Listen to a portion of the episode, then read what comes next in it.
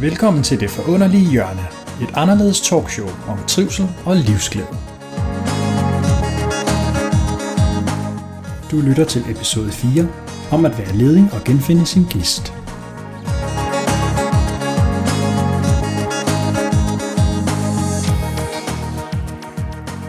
Velkommen til. I dag der handler den her episode om at være ledig og genfinde sin gnist. Det her med at være ledig kan jo for mange være en meget, meget udfordrende episode i deres liv. Jeg har selv oplevet at stå en dag som uddannet ingeniør, men tre uger inde, så er der massiv fyringsrunde i hele organisationen, og der er altså 900 ansatte, og de fyrer 25 procent. I min afdeling er det altså ret mange mennesker. Så jeg står der og tænker, okay, først ind, først ud. Og jeg kan bare huske, hvordan jeg ligesom øh, havde sådan en fornemmelse af, ej shit mand, hvad gør jeg? Altså, nu har jeg lige op med pengene, og jeg har også sat min økonomi lidt efter det nye job, og øh, jeg burde have valgt anderledes. Og, hmm. og lige sådan var tøjle mine følelser, de siger, okay, men det går nok, det er garanteret ikke mig, selvom jeg godt vidste, at det kunne det jo godt være. Og, og så oplever jeg bare det her, at den her fyringsrunde, den er så mærkelig, fordi de andre omkring mig, som har været der i 10 år, og kan meget mere end mig, sådan tænker jeg det i hvert fald, de er lige så nervøse som mig. Jeg tænker, okay, hmm, kan jeg vide, om det så er, er unødvendigt, at jeg er nervøs. Og så kommer dagen, og så bliver jeg ikke fyret. Og jeg kan se mine kollegaer omkring mig, som har været der så længe, de græder. Nogle de går hjem, og det er bare en mega underlig stemning. Og jeg kan huske, der var en eller anden, han kiggede på mig, sådan, og jeg kunne bare se på ham. Han synes, det var retfærdigt, at jeg ikke var blevet fyret. Jeg ved ikke, om det var det, han tænkte, men det var sådan en fornemmelse, jeg havde. Så jeg gik rigtig længe bagefter og tænkte, er det egentlig fedt for mig at være her? Kan jeg vide, hvad de andre tænker om mig? Og den fulgte mig længe, den oplevelse. Så jeg valgte så på det tidspunkt, kan jeg huske at sige, det nytter ikke noget at blive ved med at gå med de her bekymringer, fordi dem har jeg haft mange af i mit liv, og det er de færreste, der er blevet til noget. Så det skal ikke længere have lov til at styre. Så jeg gik hen til min daværende chef, og så spørger ham så, hvorfor beholdt de mig? Altså, jeg ved ikke, hvad tænker de andre, og hvorfor er jeg noget værd i forhold til den her, det her virksomhed? Jamen, altså Martin, din, dine papirer er jo bare, som de skal være, og du har alle de kompetencer, vi vil have. Og grunden til, at vi valgte dig, det er ikke, fordi de andre ikke var gode, og det er ikke, fordi de er bedre, eller du er bedre end dem. Men det er, fordi vi gerne vil satse på noget andet. Vi vil gerne have noget ung blod ind, en, der kan tænke anderledes.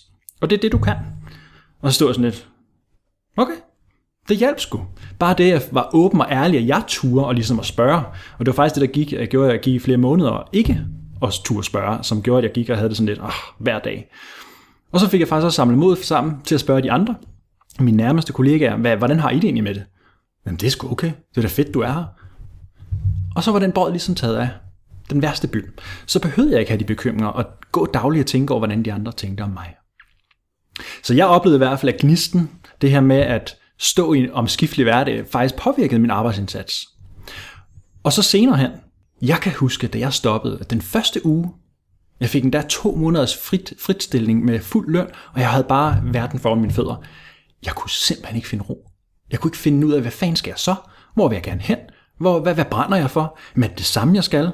Så den uge der, den var så mærkelig. Jeg kunne simpelthen, jeg, blev, jeg ville så gerne, jeg var restløs. Jeg begyndte også at søge fibrilsk på nettet. Hvor, hvor kan jeg finde nye jobs? Ja. Måske kender du det også, dig der lytter. Jeg ved i hvert fald, at min gæst i dag, som hedder Niels Reip, han ved rigtig meget om, hvordan det er at miste gnisten, og hvordan det er at genfinde den igen. Han ved rigtig meget om, hvad det betyder egentlig ikke at synes, at tingene fungerer længere. At have et job, have taget en uddannelse og arbejde med noget, som han godt kan lide, men når den dag så ikke længere fungerer, hvad filen gør man så? Niels, velkommen til. Tak for det. Som sagt, så øh, har du i hvert fald også oplevet, at det at være ledig kan have nogle meget store konsekvenser, og det er faktisk, selvom man som du også ser ud, og som jeg kender dig, virker som en, der har styr på tingene, mm. så kan du faktisk, og man godt opleve, at det en dag ikke længere er sådan. Så du har faktisk også oplevet, at du er blevet drevet så langt ned i dit humør, at det kunne få dig til at stå, når du skulle købe en is, og hvis de så ikke lige havde den, som du gerne vil have, så ville du gå helt ned med fladet, blive sådan helt ned i et sort hul og blive vred, og tænke, hvorfor fanden går det her ud over mig? Hvad får en mand til, eller bare dig, til at hisse så meget op over en is? Jamen, det har jo været alle de ting, som har været lidt op til. Øh, på det tidspunkt havde jeg nok været ledig i en 4-5 måneder eller noget af den stil. Øh, og de her afslag, og øh, jamen, de så jobsamtaler, man har været til, og man ikke fik, øh, jamen, det har bare sat sig på, på selvværdet og, og selvtilliden. I en, en grad, hvor at, at jamen til sidst så var der bare ingenting, der lykkedes. Og der var, som du selv nævner, isen, ikke? Altså, selv sådan en lille ting kunne vælte min dag fuldstændig, ikke? Øhm, så, så det var bare et, et udslag af en masse små ting, som bare havde bygget sig op, til at, at den her skide is skulle have, have, have lov til at fylde så meget på, på den dag, hvor jeg ikke lige kunne få den her helt fantastiske Magnum, som jeg gerne ville have. Ikke? Og det var Magnum, var det en klassik, eller var det Det var, det var den klassiske. Klassik? Ej, ja, så ville jeg også godt blive sur. Ja, nej, men det var, fandme- det var bare ikke gjort. Nej, men det er også, det er også for strengt. Så de, de her gamle øh, stander, de har, hvor de har de her el gamle præmieis, eller hvad mm. det er, hvor de så har streget en is over, fordi de ikke fører den længere. Altså, ikke. Det er min yndlings. Ja. Ja. Hvorfor kan I ikke opdatere skilt? Hvorfor skal jeg se den og blive mindet ja, om, men- at... om at, nu er det også, ja. Så Niels, i dag, mm-hmm. vi skal nok komme ind på, hvorfor det har været sådan for dig. I dag, der er du beskæftigelseskonsul, kons, beskæftigelseskonsulent. Det vil sige, du arbejder med at hjælpe ledige til at finde vej gennem et jobmarked og komme tilbage på jobmarkedet. Og du holder foredrag om det, hvordan man skaber trivsel, og det her med at have personligt lederskab. Og rent faktisk kunne varetage sin egen hverdag, når man egentlig et eller andet sted er sin egen herre som, som ledig. Der er ikke nogen andre, der Præcis. passer på en. Nej. Og det er egentlig det, som du har gjort til din sådan levevej og specialiseret dig indenfor. Mm-hmm. Og du har også din personlige historie med, som virkelig underbygger, at du ved, hvad, hvad du snakker om. Så hjælper du inspirerer ledige til at komme igennem det. Og jeg kunne godt tænke mig at høre, hvorfor er det så vigtigt for dig at arbejde med andre ledige i dag? Jamen, det er simpelthen for at, at forebygge øh, og bidrage til, at andre ikke skal gå de ting igennem, jeg selv gik igennem på grund af ledighed. Øh, det er den helt store drivkraft. Og øh, i dag, der er det, det, jeg vil godt gå så langt som at sige, at det er blevet min mission. Øh, at sørge for, at ledige har det godt. Fordi hvis ikke at man har det godt, specielt som ledig, så bliver vejen til, at at arbejde langt længere. Øh, og det er jo ligegyldigt, hvad vi laver. Hvis ikke vi trives og har det godt i, i, i de rammer, vi er i, jamen så præsterer vi heller ikke optimalt. Øh, og det har der bare ikke været fokus på i forhold til jobsøgende.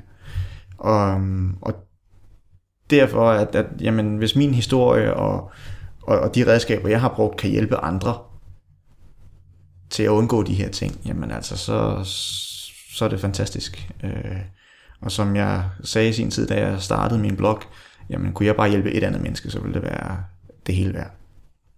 Så hvis jeg sidder derude som ledig lige nu, eller jeg sidder over for en fyringsrunde og kan se, at jeg kommer måske hen i det, så kunne jeg forestille mig, nu taler jeg jo overhovedet ikke af erfaring, men du kan nok også godt ikke genkende det, at så kunne der godt komme nogle bekymringer op.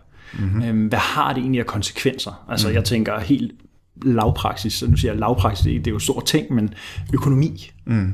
sådan noget som bolig, mm. kæreste, mm. altså omgivelser, hvad vil andre tænke? For nogen så er det værdighedstab, så er det ikke fedt at blive fyret. Altså, det er kunne du det ikke sgu engang, for de færreste. det er jo det, men kunne du ikke engang, øh, var det så mig, var det min skyld, fordi mm. du ikke var god nok? Mm. Altså der er mange ting, der kommer i spil. Helt klart. Så hvad har du oplevet, bare ganske kort, da du prøvede at være ledig? Hvad var det, der gik igennem dit hoved som det allerførste? Jamen altså, jeg så det til at starte med rent faktisk som en mulighed for at komme ud og prøve noget andet. Øh, og jeg var klar til at prøve noget andet efter 16 år i den samme branche. Øh, men da tingene så ikke lige gik så, så nemt, som man havde tog håb på, jamen altså, så var det jo, at, at tingene begyndte at gå lidt skævt. Og selvværdet og selvtilliden fik nogle ordentlige slag. Ikke? Øhm, og selvfølgelig var der, øh, kom der mange bekymringer. Øh, også, hvad skal vi sige, i forhold til, til det forhold, jeg var i på det tidspunkt. Øh, opbakningen var der til at starte med. Men den dalede sådan hen ad, vejen i forhold til i hvert fald, hvad jeg havde haft behov for. Øh, så var det de forkerte ting, som på det tidspunkt blev, blev lagt vægt på i forhold til, til det, min, min daværende kæreste sagde og gjorde og så videre. Så det har i hvert fald, du har i hvert fald oplevet, at det har haft øh, konsekvenser for dine relationer, at det her med at stå mm. som pårørende også, og se et menneske, som går igennem en svær krise, mm. var det jo faktisk for dig. Ja. Det er faktisk heller, det er heller ikke nemt. Både at skulle tage vare på sig selv, som kan være svært, mm. men også samtidig et eller andet sted at skulle tage vare på sine omgivelser. Fordi de har svært ved at forstå det måske, og Præcis. er bekymret for en. Så vi skal meget med ind i det om lige om lidt. Mm-hmm. Men du har jo været, lavet noget andet, før du blev ledig, og før du, som du gør i dag, er blogger. Du mm. øh, holder talkshows, eller hvad det hedder, sådan nogle øh, webinars ja. øh, om fredagen, 09.15 godmorgen, Yep. hvor du har sådan nogle live øh, inspirationstalks med dine ledige kollegaer rundt omkring. Mm-hmm. Så for at forsøge ligesom så godt du kan at hjælpe dem til at få noget inspiration til deres hverdag. Præcis. Og det er også fordi, du, som du selv sagde, du oplevede dengang du blev ledig, at der faktisk ikke var de muligheder, og du skulle virkelig mm. søge for at få hjælp. Ja. Og jeg kan i hvert fald også huske, at da jeg på et tidspunkt var ledig, øh, det havde ikke noget med mit jobskift at gøre, men det var noget andet, øh, det var sgu svært det her med at skulle ind i sådan et jobcenter, mm. og føle sig sådan lidt mistænkeliggjort. Og det kan godt være, at det ikke er det, som dem, som arbejder der, forsøger at gøre, men hele setup'et havde jeg en oplevelse af, var sådan lidt, jamen, du vil garanteret ikke noget, mm. og øh, du skal komme her, fordi ellers så sidder du garanteret bare og dangderer den. Det var sådan lidt specielt for mig, fordi jeg var slet ikke sådan som person. Jeg vil gerne have et job igen. Altså, ja. det er jo ikke fordi, jeg... Det vil de fleste. Det er jo det. Så, så der er jo rigtig mange ting, der sker. Ja. Inden da, så har du lavet noget andet. Hvad, mm-hmm. har, hvad har du gjort sådan karrieremæssigt? Hvor kommer du i det hele taget fra? Jamen altså, jeg er opvokset i, i Allerød, øh, hos det, man nok kan kalde en, en kernefamilie. Ikke? Altså mine forældre, de er sammen den dag i dag, og jeg har snart været gift i, i 40 år. Øh, og jamen, efter folkeskolen, der var jeg en tur i USA på high school, og kommer hjem og, øh, og starter på Niels Brock. Øh, og efter halvandet år der, der, der synes jeg, at det der med, med skolen, det var sgu lidt kedeligt. Øh, og kommer så ud i en situation, hvor jeg bare skal ud og have mig en læreplads. Øh, og det bliver så lidt tilfældigt i en tøjforretning. Øh, og det er så den karrierevej, jeg har haft indtil ja, for nogle år siden nu. Øh, der var det simpelthen i, i butik og som sælger på landevejen. Og, øh, og, og ja, det, det har været et, et... Det var jo ikke et velovervejet karrierevalg på det tidspunkt, øh, men en ting, som gjorde, at jeg kom ud af skolen. Ja, hvad var det, der gjorde, at du ikke var interessant, eller ikke synes, at skolen var god for dig? Hvad var det, du ikke kunne lide ved det? Jamen altså, nu startede jeg på en uddannelse, som kun kørte på, det var det første officielle år, kan man sige. Øh, Det var en international business bachelor øh, på Niels Brock, og øh, vi sad en, ud af de 34 elever, var vi måske 30, der havde været udenlands, og vores engelskkundskaber, alt for undervisning, undervisning foregik på engelsk, og vores engelsk kundskaber var højere end undervisernes, og vi havde danske lærebøger, og det hele det var bare sådan lidt ikke særlig motiverende. Øhm, og, og jamen, så tror jeg bare, at, at, at så mistede jeg lysten til det.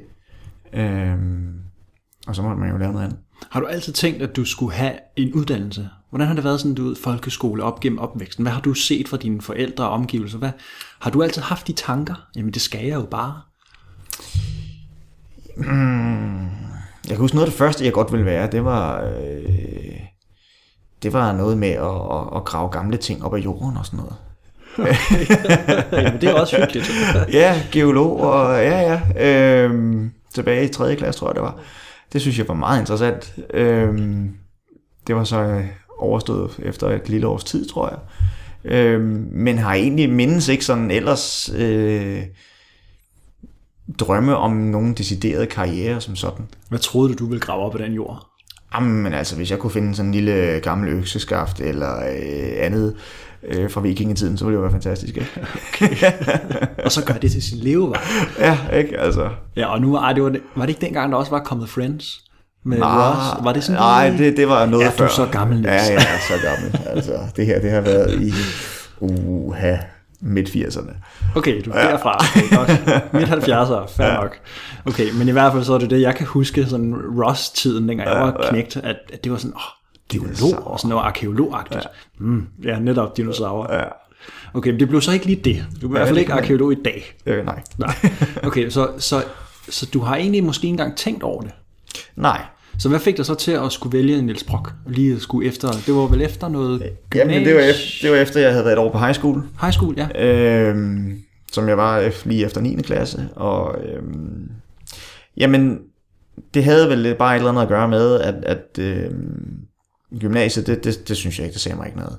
Øh, det var mere målrettet det andet, i forhold til, til noget, øhm, ja, karriere, som jeg ikke helt vidste præcis, hvad, hvad skulle være. Så du var faktisk også meget i tvivl om, hvilken retning. Ja, Det, det har jeg jo nok egentlig været. Ikke? Øh, min far har arbejdet med, med salg og marketing i mange år, ikke? så det var måske nok egentlig lidt i den retning, jeg godt kunne, kunne have tænkt mig at, at gå. Øhm, Så du kunne måske genkende noget, det var det, du havde set, hvad Ja. han lavede, og så gav det måske mening at Ja. søge lidt det, det tænker tror jeg. jeg. Det tror jeg. Okay. Og så fandt du bare, at undervisning var måske ikke lige til det, og du var ikke motiveret i det. Nej. Så gør du, laver du et skift. Hvad sker der efter Niels Brock? Det er års tid. Jamen altså, så er det jo, at jeg øh, i slutningen af, ja, altså, jeg har det efter halvandet års tid, så øh, får jeg et, der, der, der får jeg bare nok af skolen, og snakker med mine forældre om det, og de øh, foreslår, at jeg forsøgte en læreplads et eller andet sted. Og øh, de finder så den her lille annonce om at komme i lære hos Yardex, kan jeg huske. Og min mor hun finder den her annonce, og samme dag jeg er til samtale på den læreplads, der får jeg et brev fra, fra Niels Brock om, at jamen, hvis, jeg, hvis jeg får mere fravær, så øh, bliver jeg smidt ud simpelthen. Øhm, og så måtte jeg jo bare tage en uge efter at aflevere bøgerne. Og så startede jeg i praktik to dage efter, tror jeg. Ja, da du fik det brev, der var det jo næppe angsten, der kom op i dig. Åh oh, nej. Øh, på ingen måde. Okay, så det passede faktisk sammen det hele. Og så starter Ja. du. Jamen, så startede jeg i lære 1. december. Det kan ikke anbefales i en tøjbutik. Travl periode. Øh, meget travl periode, og øh, meget tid brugt på lageret, for mit vedkommende. Øhm, men, men synes jo, altså, og det, det var jo på det tidspunkt, jamen, øhm, jeg var rigtig, rigtig, rigtig glad for det. Og, øh, og har da også haft nogle, nogle gode tider i, i butik, og har været nogle steder, som jeg synes har været super spændende at være. Øh, har så også været på, på landevejen og solgt alt fra, fra t-shirts til, til smokinger.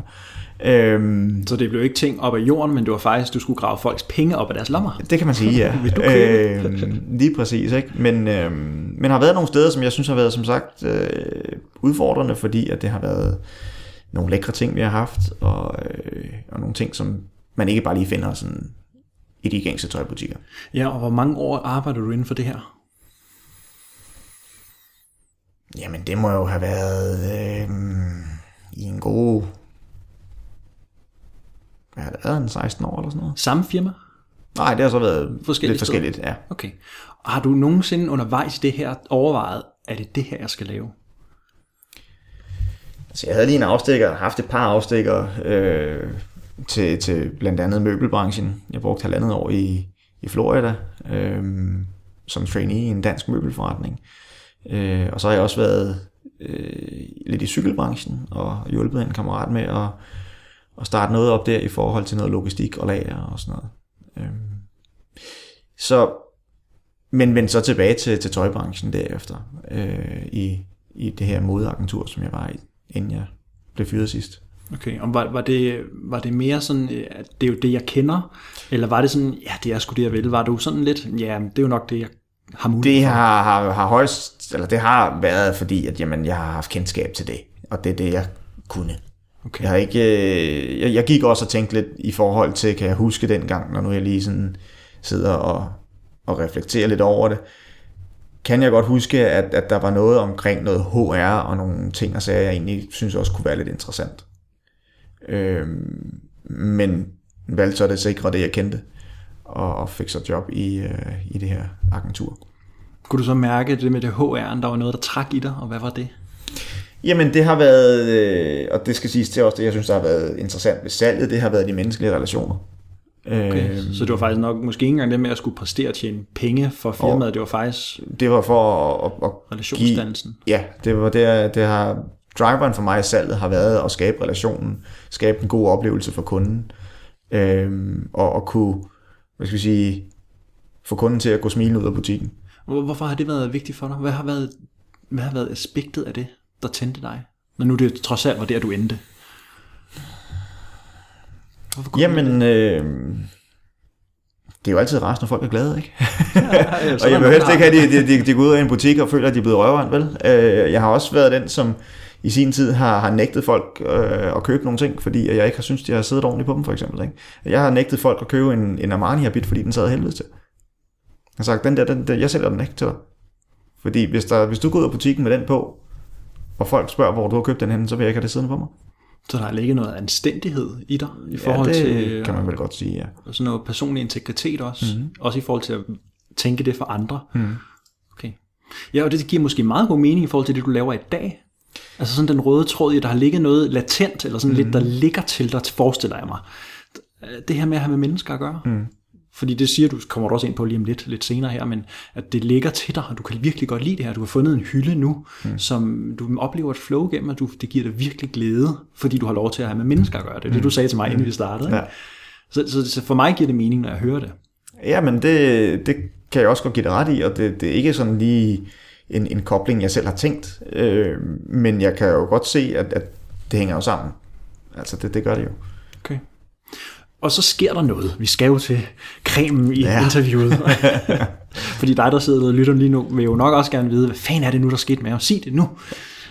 Fordi du har det her job. Du arbejder der i de her 15 år, eller hvad det nu bliver til. Mm-hmm. Hvad sker der? 2010, det er fire år siden nu. Hvor gammel er du der? Jamen, der har jeg jo så været 34. Puh, øhm. du ser altså ung ud. Ah, tak for det, tak, tak. Det er meget elskværdigt. Øhm, jamen det der sker, det er, at jeg arbejder i det her agentur, og øhm, krisen den rammer også tøjbutikkerne. Øhm, og, og i og med, at jeg sådan set er den eneste ansatte i, i firmaet her, der, så, så er det trods alt lidt nemmere at, at fyre mig end, end konen. Det var herre og der havde firmaet, og så mig. Øhm, så, så jeg får at vide en fredag eftermiddag, at øh, samarbejdet det øh, måtte ophøre øh, per første eller 31. i, i 12. 9. Øhm, og hvor længe er der til det, da du får den besked? Jamen, der er jo de der tre måneder. Okay. Øhm, og, og man bliver ikke fritstillet. Øh, så jeg er der i de der tre måneder og får også en, en lille hvad skal vi sige, håb om, at vi kan måske forlænge samarbejdet i forhold til, hvis, altså det krævede bare, at min chef fik nogle nye brands ind. Vi havde mistet et, som var robrødet i forretningen. Øhm, og, og man kan sige, det, det lykkedes ikke helt. Øhm, og derfor så stoppede jeg så 31. 12. Eller det vil sige, ja, 10 dage før jul. Okay. Men hvad gik der igennem dig der?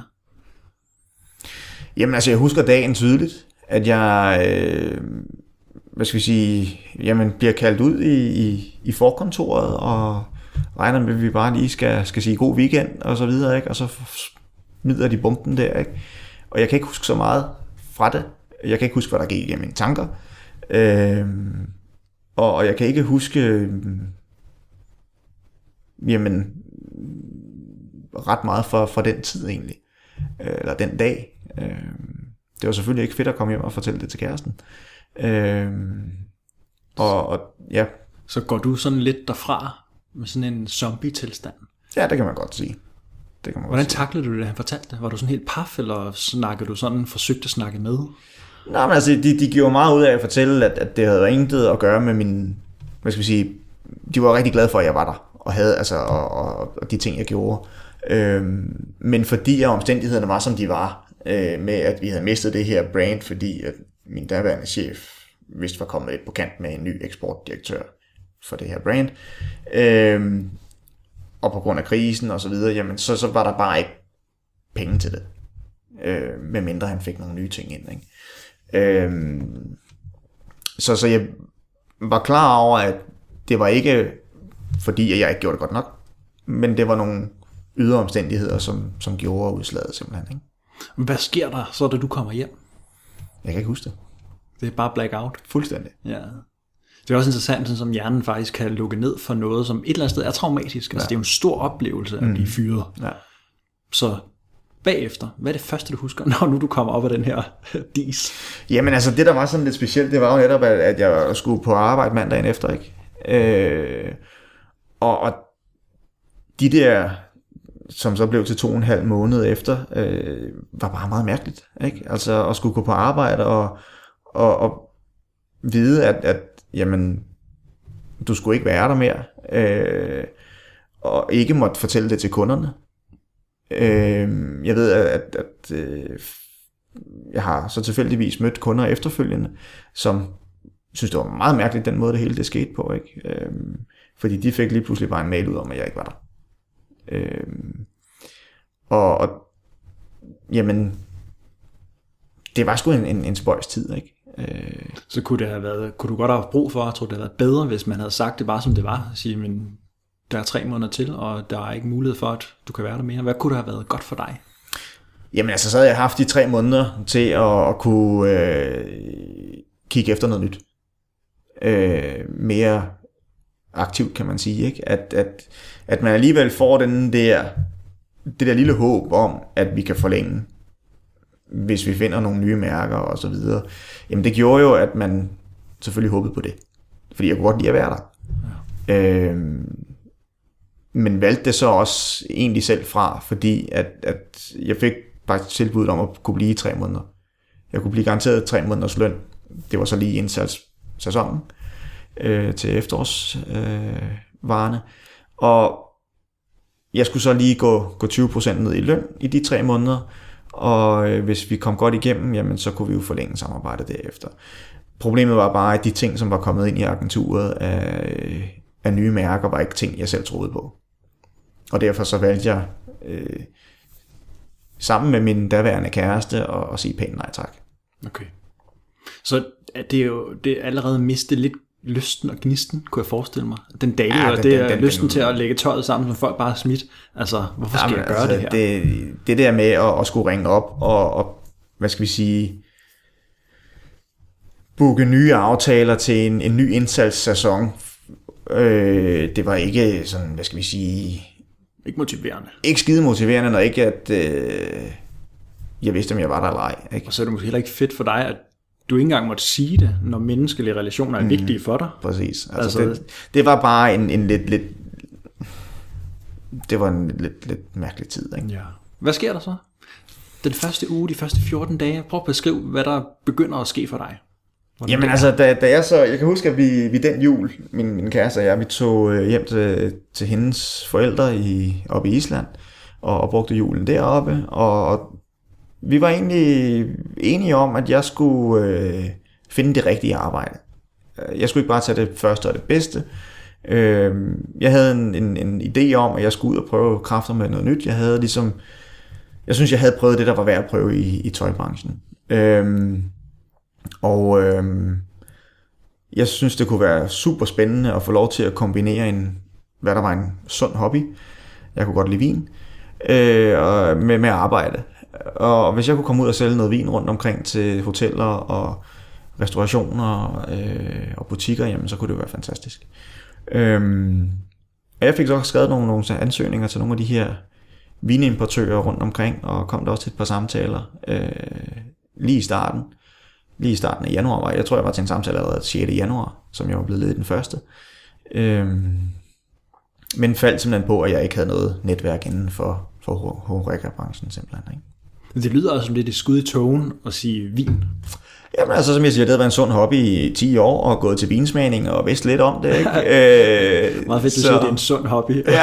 der, er gode, der er gode stoffer, antioxidanter i rødvin. Ja, og... ja, ja. Jamen, altså, det er jo en af de der ting, man skal ikke overdo it, vel? Men, øh, men, men, men som jeg siger, en sund hobby, ikke? Ja. Okay, men det blev så ikke lige det. Det blev ikke lige det. Øhm, og, og jeg begyndte jo selvfølgelig også efter nogle måneder at, at udvide, udvide min, min, min søgninger til, vende lidt tilbage til tøjbranchen, og lidt inden for kaffe, og lidt forskellige ting simpelthen, ikke? Øhm, og det var bare som om, at, at da den første feriefornemmelse øh, efter de der første par måneder var, var overstået, øh, og afslagene begyndte at sætte sine spor, øh, så begyndte tingene stille og roligt at, at gå lidt ned ad bakke. Så hvad gjorde det ved dig, at du faktisk var ledig og ikke kunne få de jobs og blev afvist? Jamen altså, man var meget alene. Ikke? Øh, min, min daværende kæreste øh, udviste forståelse og støtte for det i starten. Der havde jeg også selv troen på det. Øh, men den mistede jeg sådan stille og roligt øh, i løbet af de der første seks måneder. Og, øh, og, og, og det tog selvfølgelig også på forholdet. Øh, at, at jeg rent mentalt øh, skiftede bane simpelthen. Ikke? Kunne du mærke, at det så måske ikke da var den branche, du skulle være i? Begyndte sådan at de tanker at dukke op? Jamen, jeg var meget i tvivl om, hvad jeg skulle. For jeg var åbenbart ikke kvalificeret til at lave noget af det, jeg, jeg søgte. øhm, og, og, og, og sidde alene med det var, øh, var ikke sundt. Så hvad, hvad, hvad sker der i dig og for dig i den periode? Jamen, jeg får gravet et meget, meget dybt hul. Øh, og et hul, som øh, jeg har rigtig, rigtig svært ved at komme op af. Øh, det skal siges, at jeg var begyndt at træne. Jeg trænede hver dag, øh, eller seks dage om ugen i hvert fald. Øh, startede jeg på jamen, umiddelbart efter jeg var blevet ledig. Øh, og det var ligesom det, som holdt mig oppe, rent faktisk. Du havde noget at se frem til. Ja, jeg havde noget at stå op til. Ja. Ikke? Øh, men, men det sluttede så en, en dag, hvor at, at min, min daværende kæreste, sikkert i en rigtig god mening, det, det er jeg ret sikker på, øh, hun har sagt det, men hun siger til mig, at jamen, hvis jeg gjorde lidt mere ud af min jobsøgning, eller gjorde lige så meget ud af min jobsøgning, som jeg gjorde min træning, så ville jeg nok få et job noget hurtigere.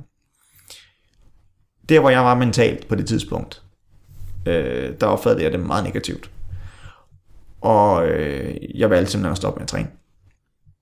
Og det er nok det værste, jeg kunne have gjort. Fordi da jeg stoppede med at træne, jamen så øh, blev min mentale tilstand øh, bare forværret. Var det ligesom, var det sådan en fornemmelse af at få en mavepuster? Jamen fuldstændig. Altså, øh, Fordi træningen var det, der fungerede for mig. Det var, ja, det, jeg, det var det, der gav mig noget. Det var det, der... Øh, det var, de, det var det, jeg følte, at, at, at jeg rykkede på nogle ting. Og jeg tænker også, har du ikke også oplevet, at du faktisk gjorde, hvad du kunne med jobsøgningen? Jo, det synes jeg. I forhold til, til det, jeg havde, kan man sige, og arbejde med det, der følte jeg, at jeg gjorde, hvad jeg kunne. Jeg søgte de stillinger, jeg synes var interessante, øh, og, og, og lagde kræfterne i det. Men man kan sige, at motivationen, den, den var bare dalende også på det område, fordi at når du får afslagene, og, og samtidig slet ikke engang hører noget fra arbejdsgiverne, der har modtaget din ansøgning, jamen hvorfor så lave dem, hvis ikke det nytter noget. Det var der, jeg, jeg, jeg, jeg ligesom endte øh, med at, at være til sidst. Ikke? Hvordan havde du det med, at dine omgivelser de så dig i den periode, hvor du faktisk fik det værre? Jamen, det ved jeg faktisk ikke, fordi at, øh, jeg var jo, hvad skal vi sige, jeg var knap så social. Øh, og, og der var jo ikke så mange at mødes med omkring de her ting. Øh, jeg havde min, min kæreste, og snakkede med om de her ting, ikke? Øh, og, og, og i og med, at, at forholdet gik lidt ned ad bakke, øh, så blev det også sværere. Det er måske også svært for hende at sætte sig ind i din situation. Jamen det har det da uden tvivl været. Uden tvivl. Så, så hvad sker der så? Der er gået et, halvt års tid, hvor du mm. er ledig, og du oplever mentalt, at du har tanker. Mm. Du fortæller mig af sådan bekymringer, og kan jeg egentlig finde ud af det her? Er det egentlig mm. mig, der ja. er noget galt med? Er det fordi, ja. folk ikke vil have mig? Ja. I stedet for i starten, at jamen, der er drive at gå på mod. Mm. Så det går ud over dit selvværd, og du begynder at få sådan en følelse af, prøv at sætte ord på det.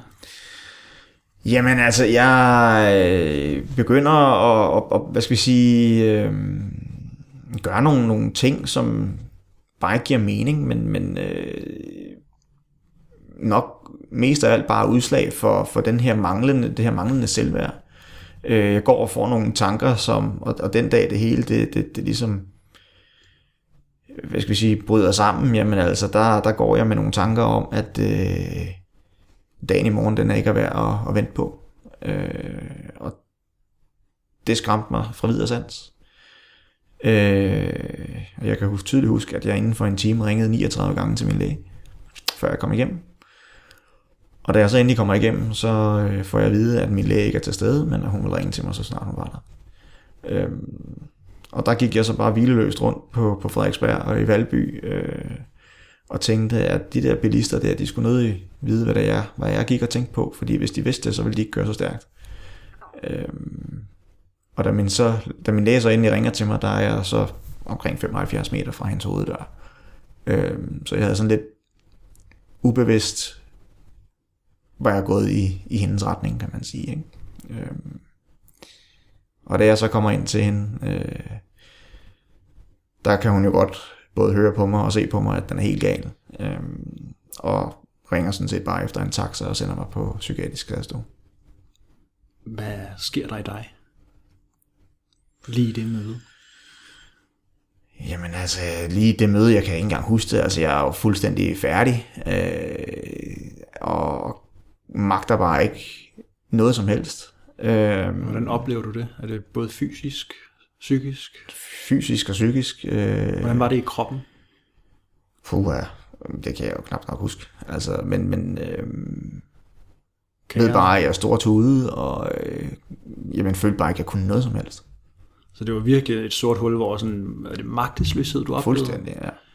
Okay. Og faktisk ikke kunne se, tænker jeg, sådan op over kanten. Jamen, jeg kunne ikke se noget lys nogen steder. Øh, Der var ikke engang nogen tunnel. øh, nej, lys for inden. overhovedet ikke. Nej. Så du sætter ind i den taxa her. Mm-hmm. Og det er juni Mm-hmm. 2010, altså Yes. seks måneder efter, Ja. at du blev ledig. Ja. Du kommer ud på psykiatrisk skadestue. Mm-hmm.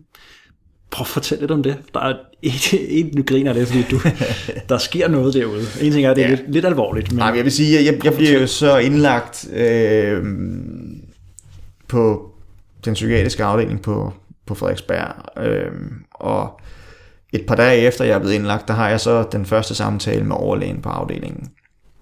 Og øh, hun spørger mig om, altså jeg synes det er et mærkeligt spørgsmål, da jeg sidder der, ikke? Øh, men hun spørger mig simpelthen om, Nå Niels, hvor længe skal du være her? Ikke? Og jeg tænker, hvad, altså, hvor fanden skulle jeg vide det fra? Ikke? Det burde jo være hende, der vidste det. Ligesom hende, der er overlægen. Ikke?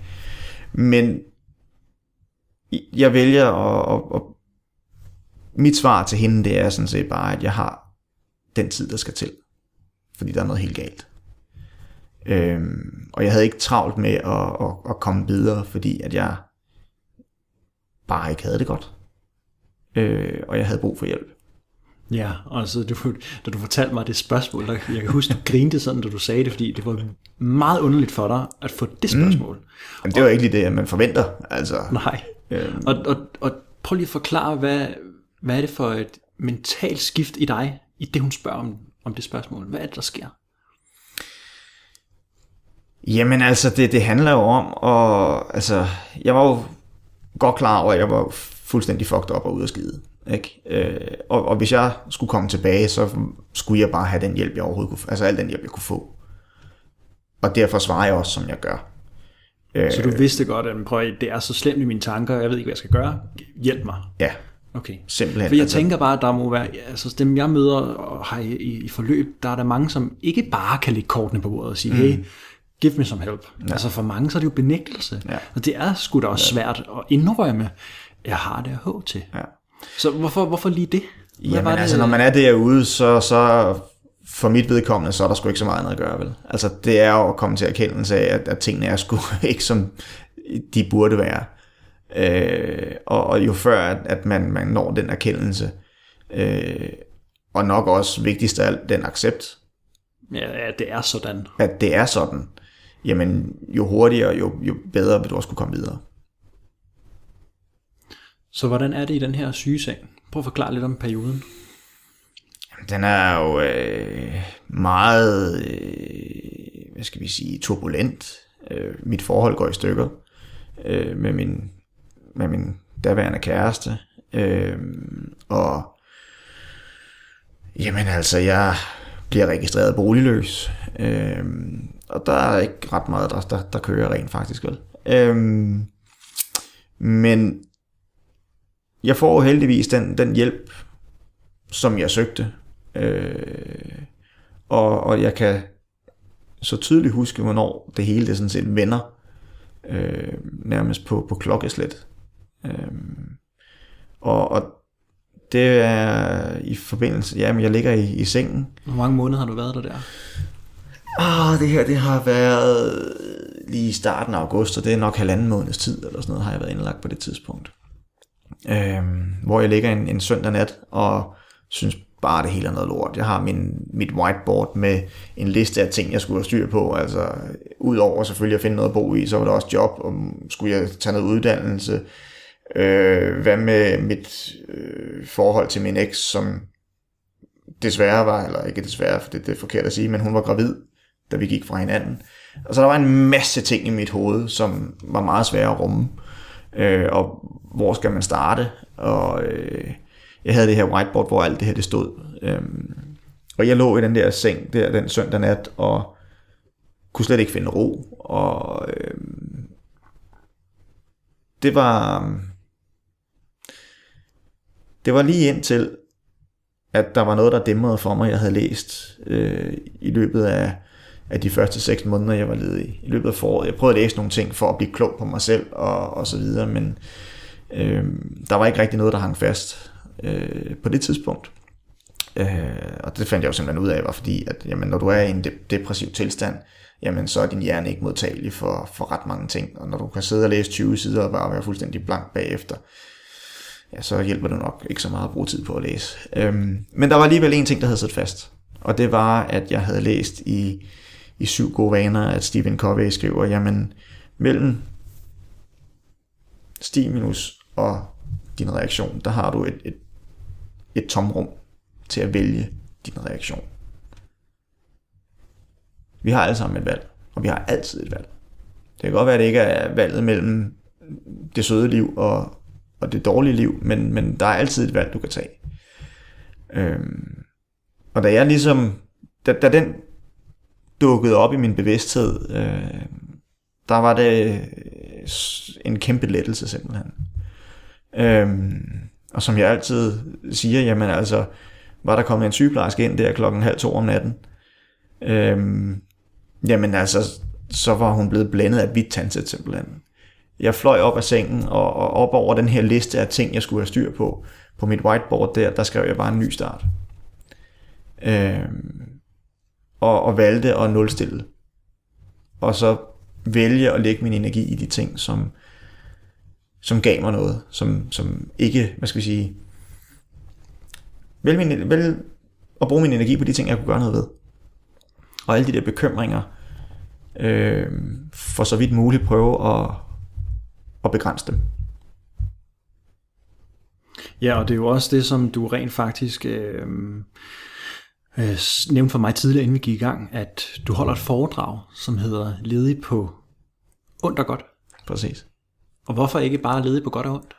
Fordi det var jo ikke godt til at starte med. Det, det, det, det, det, det, det var, hvad skal vi sige, ondt for mig, men jeg fik det vendt til noget godt.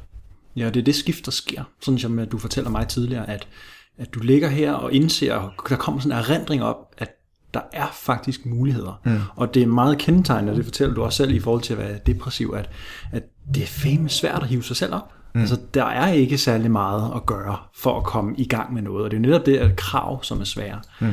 Så tilliden til en selv, og tilliden til, at det skal løse sig, er meget, meget, meget lav, hvis ikke helt væk. Mm. Så, så du har måske også, tænker jeg, oplevet, at du har været nede i sådan en, det er mig, og hvorfor det går kun ud over mig, mm, og det er mig, der er noget galt med, og jeg kommer ah, aldrig ud af det. Altså den her offer, offer ja, lige præcis. præcis. Så, så, så den har du også været præget af i seks måneder. Ja.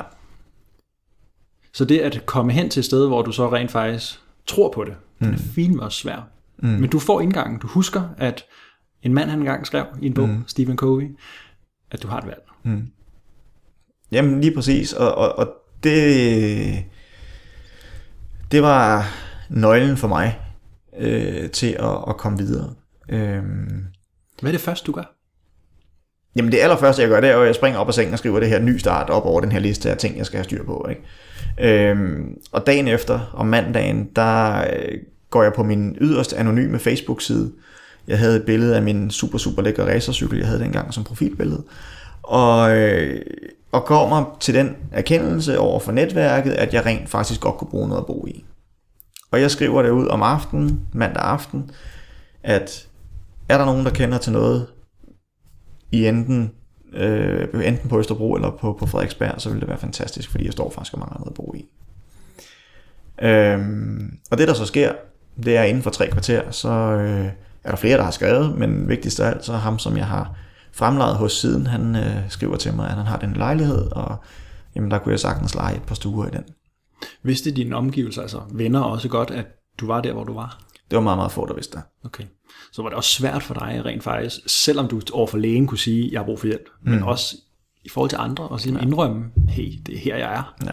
Altså det, som jeg siger, jeg var meget, meget anonym ja. i, i den tid, øh, og havde også været det op til, fordi altså det var, øh, jamen, jeg havde det bare ikke godt. Øh, måske også svært at indrømme. Altså, der er noget værdighedstab. Mm. Og Jamen, hvordan ser sikkert, andre som mig? For jeg er jo altid ham, der har Ja. kunnet gøre ting, som Ja. jeg havde lyst til. Så er det din første øh, åbning til en åben og ærlig dialog omkring dig selv? Er det der, det ligesom starter? Fordi du er jo meget anderledes i dag. Der tør du jo godt at fortælle, og ja. Du ved, hvor vigtigt det er. Har du mm. selv fortalt mig. Mm. Rent faktisk at sige, hey, men det er sådan her, jeg har det. Og så sige, du snakker selv om det her med at vaske tavlen ren rent mm. faktisk. ja. Det gjorde du måske ikke helt, men du stregede noget over, og så siger jeg, ny start. Ja. Den her åbne tilgang til det, og være ærlig og sige, jeg er her, fordi så kan jeg rent faktisk finde ud af, hvad kan jeg gøre noget ved, mm. hvad kan jeg ikke gøre noget ved. Og så længe du ikke tør se, at du har det, som du har det, så er det fint med svært at ændre. Præcis. Du kan godt gå og være sur, men først den dag en eller anden siger til dig, at du virker altså altid så sur, så går det op for dig. Mm. Sådan er det også nogle gange. Nogle gange skal vi have det at vide. Ja. Så hvad sker der efter det? Jamen altså, så sker der jo det, at øh, jamen, så, så får jeg jo så den her lejlighed, og, og flytter ind i den, og øh, jamen, er tilknyttet hospitalet nogle, nogle måneder efterfølgende også, øh, og begynder også i noget aktivering, øh, hvor jeg får kendskab til noget mindfulness, øh, og, og jeg vil sige, de redskaber, som jeg har, har fået igennem tiden, plus alt det, jeg så også har arbejdet med mig selv, kan man sige, i forhold til at, altså syv gode vaner har været et vanvittigt stærkt redskab for mig. Øh, men det kombineret med mindfulness, som jeg ikke havde nogen som helst kendskab til på det her tidspunkt, plus at den kognitive terapi, jeg fik på hospitalet, altså den, den cocktail har været yderst effektiv for, for mig, og har, har virkelig fået øh, mig på ret køl igen, og på en, en, en bedre vej, end hvad jeg har været. Hvad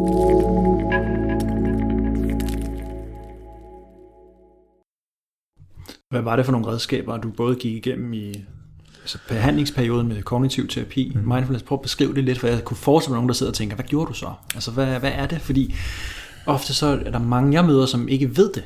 Ja. Altså, hvad, hvad, hvad filen gør jeg så? Ja. Og det er jo noget med nogle følelser sikkert. Ja, men altså jeg vil sige, at den, den kognitive terapi gav mig det, at, at der var nogle ting, der gik op for mig, nogle, nogle, nogle af mine selvbilleder, måske ikke helt harmoneret i forhold til omverdenen. Okay, så nogle af det, du blev gjort klar over mere, den måde, du ser dig selv på, mm.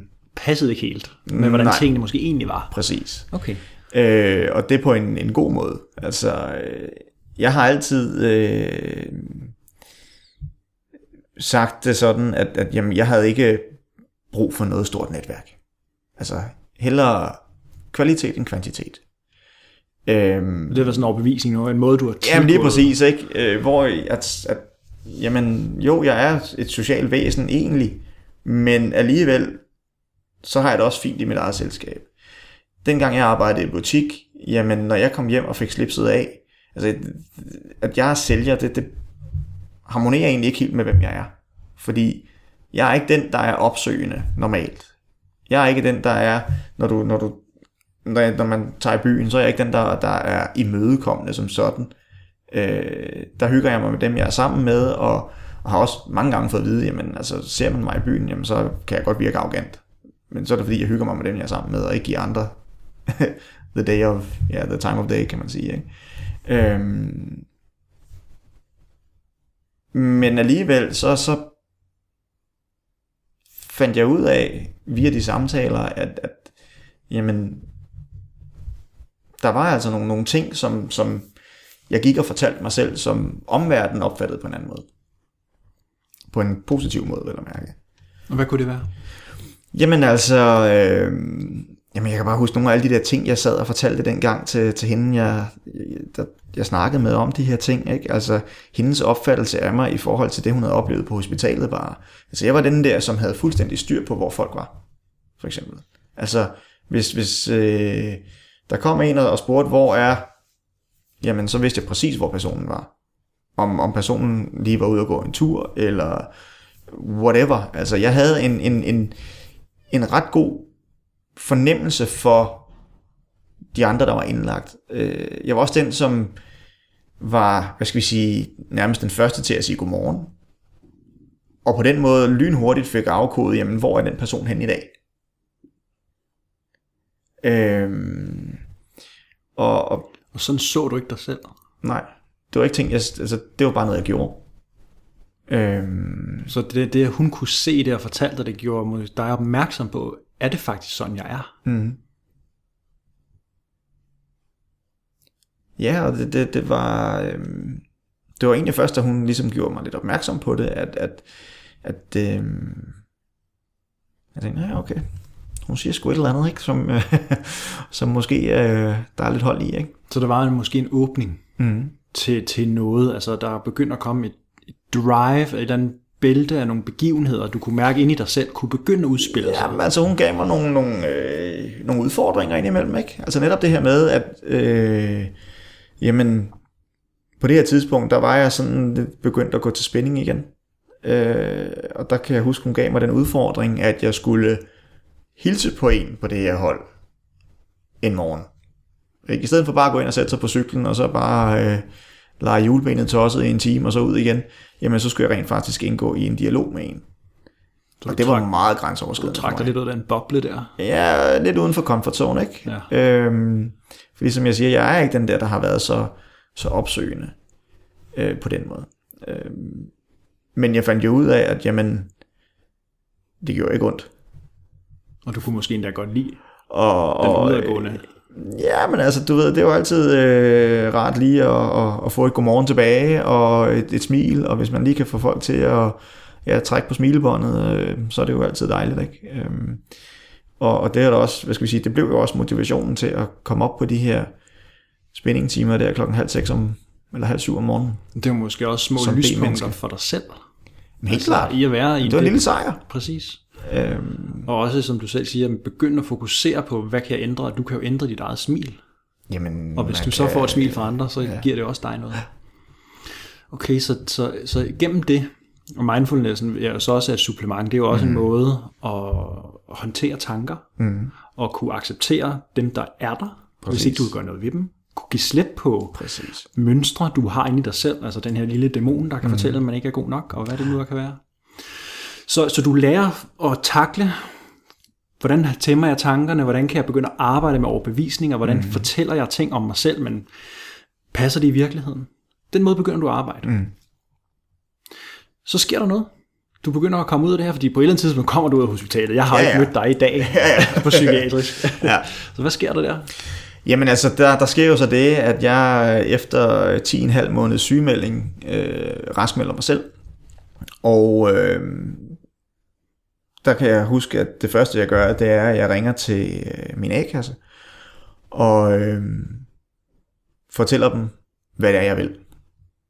Øh, og øh, i den løbet af den samtale, der nævner jeg noget om, øh, og det var noget, jeg havde fundet ud, eller fundet frem til, igennem det arbejde, jeg havde gjort selv. Ikke? Og når jeg sidder og kigger tilbage på det i dag, når jeg forbereder mine workshops, og kigger på de ting, jeg skrev dengang, så er det lidt, lidt fedt at se, at, at de ting, som jeg skrev dengang, stille og roligt bare udfolder sig. Øh, fordi det, jeg skrev dengang, det var, at jeg godt kunne tænke mig at arbejde som enten jobkonsulent, øh, coach, konsulent, øh, en eller anden form, som havde med ledige at gøre. Øh, og ja, det fortæller jeg til ham her, konsulenten, og han foreslår mig et coachingkursus, og det skulle jeg jo have godkendt i jobcentret. Og så var det i gang med jobcentret. Og til den første samtale der, der øh, havde jeg et forslag, jeg havde lavet på det tidspunkt, til min daværende A-kasse. Øh, jeg havde prøvet at undersøge, da jeg var sygemeldt, hvor mange ledige, der bliver sygemeldt, for det synes jeg var ret interessant at finde ud af. Det var der bare ikke nogen tal på. Øhm, jeg sad sammen med en konsulent fra Arbejdsmarkedsstyrelsen i telefonen i en time på deres statistiksider, og han måtte bare erkende, at lige det, jeg spurgte på, det kunne han ikke fortælle mig. Og det gav mig sådan lidt ekstra blod på tanden. Og så jeg lavede et, et forslag til min, min daværende A-kasse på at, at sætte et, et, et forløb i gang for deres medlemmer, som havde fokus på hverdagen. Øh, fordi at, at det var for mig den, som var svær.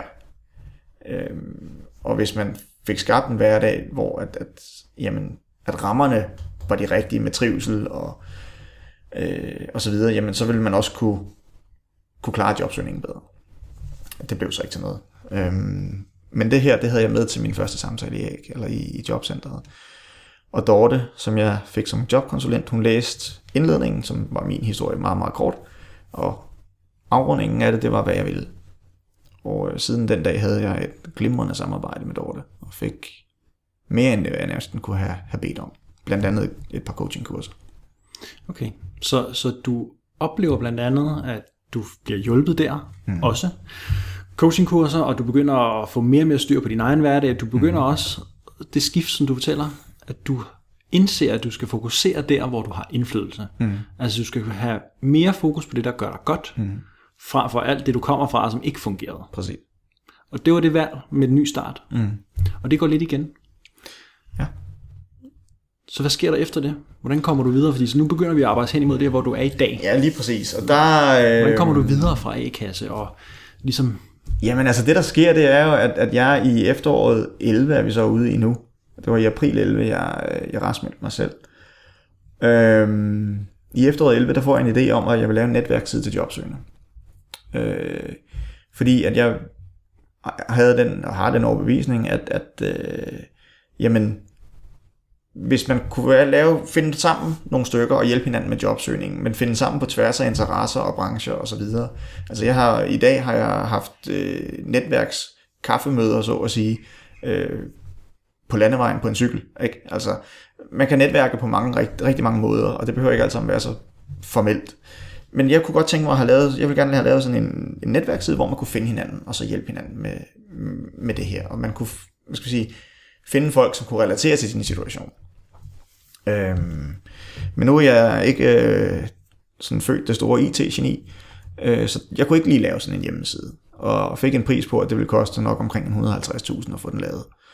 Og som jobsøgende, øh, det er ikke lige nogle midler, man har. Så jeg prøvede at afdække nogle muligheder i forhold til at, at finde nogle, nogle midler, og skrev blandt andet til Beskæftigelsesministeriet og A-kassernes samvirke osv., for at se, om ikke de kunne have interesse i at støtte sådan noget. Øhm, og det var der så ikke interesse for. Og så havde jeg det sådan, jamen hvad fanden kan jeg så gøre? Øhm, og der igen en, en weekend i i midten af januar, der øh, får jeg den her idé om, at jamen, så må jeg lave en blog. Jeg anede ikke, hvordan jeg skulle gøre det. Men hvis jeg kunne dele min historie, og jeg på den måde ville kunne hjælpe andre til at få, få hvad skal vi sige, gjort opmærksom på, hvad der er vigtigt som jobsøgende i hverdagen, øhm, så, så ville det være fantastisk, hvis jeg ved at kunne dele min historie, kunne, kunne forebygge, at andre skulle gå de ting igennem, jeg har gået igennem. Øhm, så den 18. januar 2012, der publicerer jeg min historie på ledigdanmark.dk. Ledig i Danmark.dk ud i en kører. Ud i en kører. Ja. Og det bliver stille og roligt en blog, og opbygger sig til et community, altså et fællesskab, ja. hvor jobsøgende, som også kan være i mindre eller større kriser, om det bare er, måske er der noget personligt, men det er bare det at miste et job. Mm. Hvad skal man gøre? Hvor kan man finde inspiration og netværk? Mm. Fordi det du siger, du oplever netop også, at der manglede nogen, du kunne snakke med. Der ja. manglede nogen, som rent faktisk havde vejledninger, havde mm. teknikkerne. Mm. Så for ikke at komme lige så langt ud, så drivet for dig var netop at sige, at jeg ønsker ikke, at andre skal præcis. opleve det samme. Lige præcis. Øhm, så ledig i Danmark, det mm. udvikler sig. Prøv at fortælle det om det. Sige. For du kører det jo stadig i dag. Jeg kører det stadigvæk i dag, og, og ja, det udvikler sig, og det gør det hele tiden. Øhm, og lede i Danmark, øh, jamen det startede jo bare med, at jeg begyndte at skrive om, om, om de ting i hverdagen, jeg synes var vigtige at have fokus på. Øh, og lede i Danmark omhandlede til at starte med overhovedet ikke jobsøgning. Men, men alt det, der ligger til grund for, at du som jobsøgende trives. Øh, så jeg delte ud af redskaber og, og, og tanker omkring alt det her, og ting jeg selv havde gjort og havde virket. Øhm, og på den måde, øh, jamen, delte tingene, lavede en Facebook-side og delte tingene der, og delte de ting, jeg skrev øh, via min LinkedIn-profil.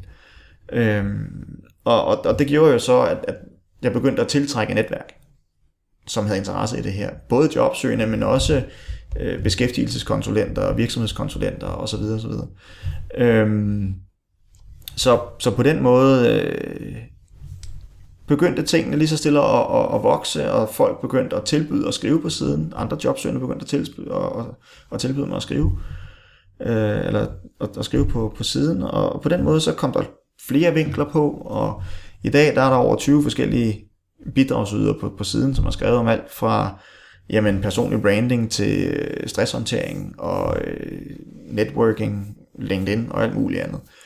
Øhm, så i dag der omhandler led i Danmark øh, jobsøgning, men ikke i den traditionelle forstand, fordi det er der så mange andre, der har fokus på, men jeg har mere fokus på positionering og, og netværk, øh, og så selvfølgelig hverdagen, som stadigvæk er, er min, min hjørnesten, øh, og den absolut vigtigste for, at vi kan komme godt videre.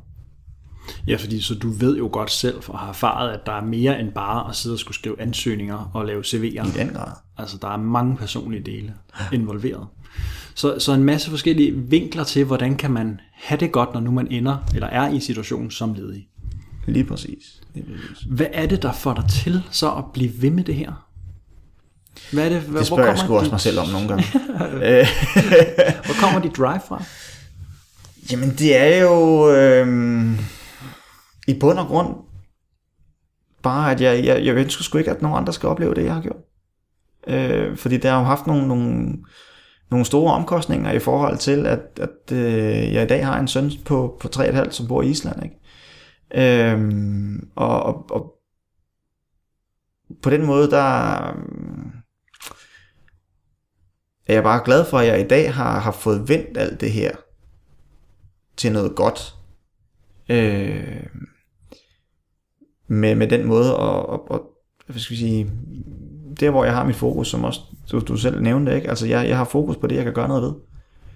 Øh, og, og, og jeg kan ikke gøre noget ved, at min søn i dag bor i, i Island, øh, og hvad kan jeg så gøre? Ikke? Altså, så, så må jeg jo fokusere på det, jeg kan gøre, og der kan jeg jo så, der er Skype jo fantastisk, og jeg har set ham på Skype, siden han var 6 måneder. Øh, en, et, et par gange om ugen helst, øh, ser jeg ham, ikke? Øh, og det er jo fantastisk. Og nu er jeg så heldig, at jeg for et par måneder siden så ham for første gang, siden øh, nærmest han blev døbt, ikke?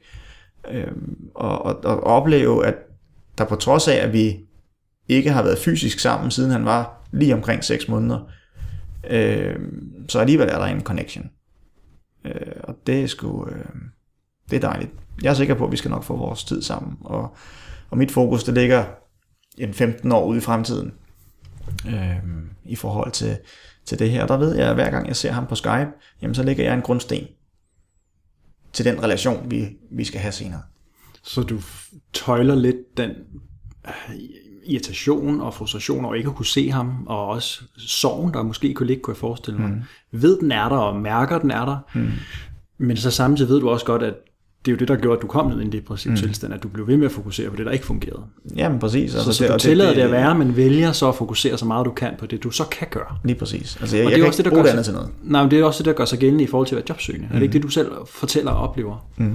At du skal fokusere der, hvor du kan gøre noget. Lige præcis. Altså, der er jo ingen grund til at løbe panden mod den samme mur konstant. Altså, øh, hvis, hvis du har, har forsøgt dig med at skrive opfordrede ansøgninger i 6 måneder, og det bare ikke har båret resultat, jamen hvad kan du så gøre?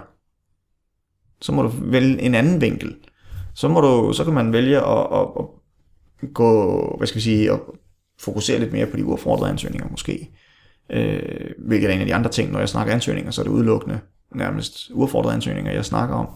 Øh, fordi der har du en enestående mulighed for at skabe dit eget drømmejob, sådan set. Ikke? Øh, men hele tiden være åben for, for nye ting, og, og, og prøve nye ting af. Øh, og der har jeg en, en, fantastisk historie med, med en, som var med på mit øh, morgenwebinar som en af de allerførste, hvor hun efter fire gange, fire uger sparring, en gang om ugen, øh, kørte det.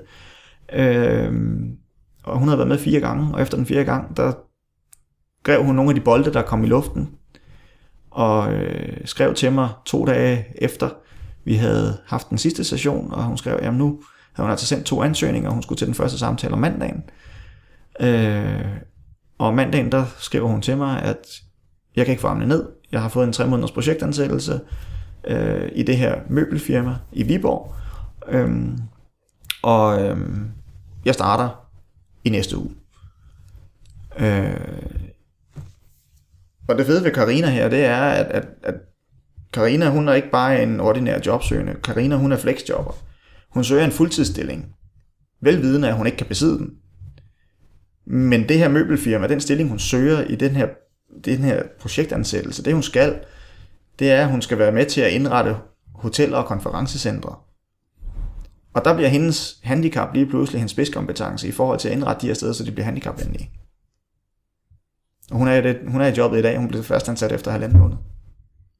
Ja, hun fik rent faktisk på nedsat tid, som hun ville have. Ja, men altså, hun fik det på, på den tid, hun kunne, ikke? Og hun fik oven i købet øh, to bærbare computer, fordi den hun fik først en, men den kunne hun altså ikke bære op ad trappen derhjemme. Så fik hun en anden, som så er synkroniseret med den, hun har på arbejde, så den står bare derhjemme. Så når hun ikke kan, kan komme på arbejde, så kan hun trods alt stadigvæk bidrage med noget. Ja, og hendes udfordring, hvad var det i forhold til at skulle komme i job og søge? Jamen altså, hun øh, skulle ud og have et flexjob, og, øh, og, og der har, øh, altså nu var jeg så heldig før, altså jeg har mødt Karina for, for en, en uge siden nu for første gang, øhm, og hun er sgu bare en, en pige med, med ben i næsen, ikke? Og, og lader sig ikke begrænse af, af, af, hendes, af hendes handicap. Øhm, og man kan sige, hun havde da lidt mere at slås med end den, så at sige, gængse jobsøgende. Men igen, vælger hun at vinkle tingene. Og gøre tingene anderledes, end det hun har gjort hidtil. Hun er sgu fræk nok til at søge en stilling, som hun udmærket godt klar over, hun ikke kan besidde på fuld tid. Men fordi hun har de kompetencer, hun har, så gør hun det sgu alligevel, og så får hun jobbet. Ikke? Så hun bruger nogle af de redskaber, du har blandt andet har delt gennem de her webinars. Og ja, men altså det, det var jo, vi sad sådan på de, de første par gange, sad jo måske en 5-6 jobsøgende, ikke? Og, og, og delte ud af vores erfaringer. Og hun har fortalt mig, at jamen, hun sad bare og tænkte, for fanden, når de kan gøre det der, så kan jeg sgu også. Ikke? Og så bruger hun så at finde ud af, hvad er det egentlig mine kompetencer ligger i, og hvad der mm. er særligt, hvad er min kant. Præcis. Og så vende, i stedet for offeret og sige, at jeg er flexjobber, jeg kan ikke noget, så prøver hun at vælge den positive tilgang og sige, hvordan kan vi så bruge det her? Præcis. Og der er jo en lidt speciel krølle til den historie. Prøv lige at fortælle det. Ja, det der jo så sker, det er jo det fantastiske ved netværk. Nu nævnte jeg lige, at jeg mødte Karina for første gang for en uge siden, da jeg var i Aalborg og lavede et foredrag. Ja, og det, på daværende tidspunkt er det jo... Det er, jo det er to år siden. Ja, og du mødte hende første gang, der var det ikke fysisk. Der, der, der var det udelukkende. Jeg har kun kendt hende fra, fra min, min morgen seancer. Ja, så, så internetbekendtskab. Det har været virtuelt udelukkende. Ja. Øh, men det der sker, det er, at i, i marts måned, der skriver Karina til mig, at øh, nu synes hun efterhånden, det var på tide, at jeg kom til Island og, og fik mødt min søn. Øh, så hun spurgte meget bestemt, om det var okay, at hun begyndte en indsamling. Og øh, det gjorde hun jo så. Og det resulterede i, at jeg for, for to måneder siden var en tur i Island og, og brugte nogle dage sammen med, med min søn, hvilket øh, jeg er hende evig taknemmelig for. Ja, så det kan netværk også bruges til? Ja, men det netværk, det, det skal man sgu ikke underkende på nogen som helst måde. Det er fantastisk. Den her vedholdenhed, Niels, mm-hmm. En ting er, at den kan komme lidt fra din personlige historie, at du kan mærke, hvordan det er, når det ikke fungerer.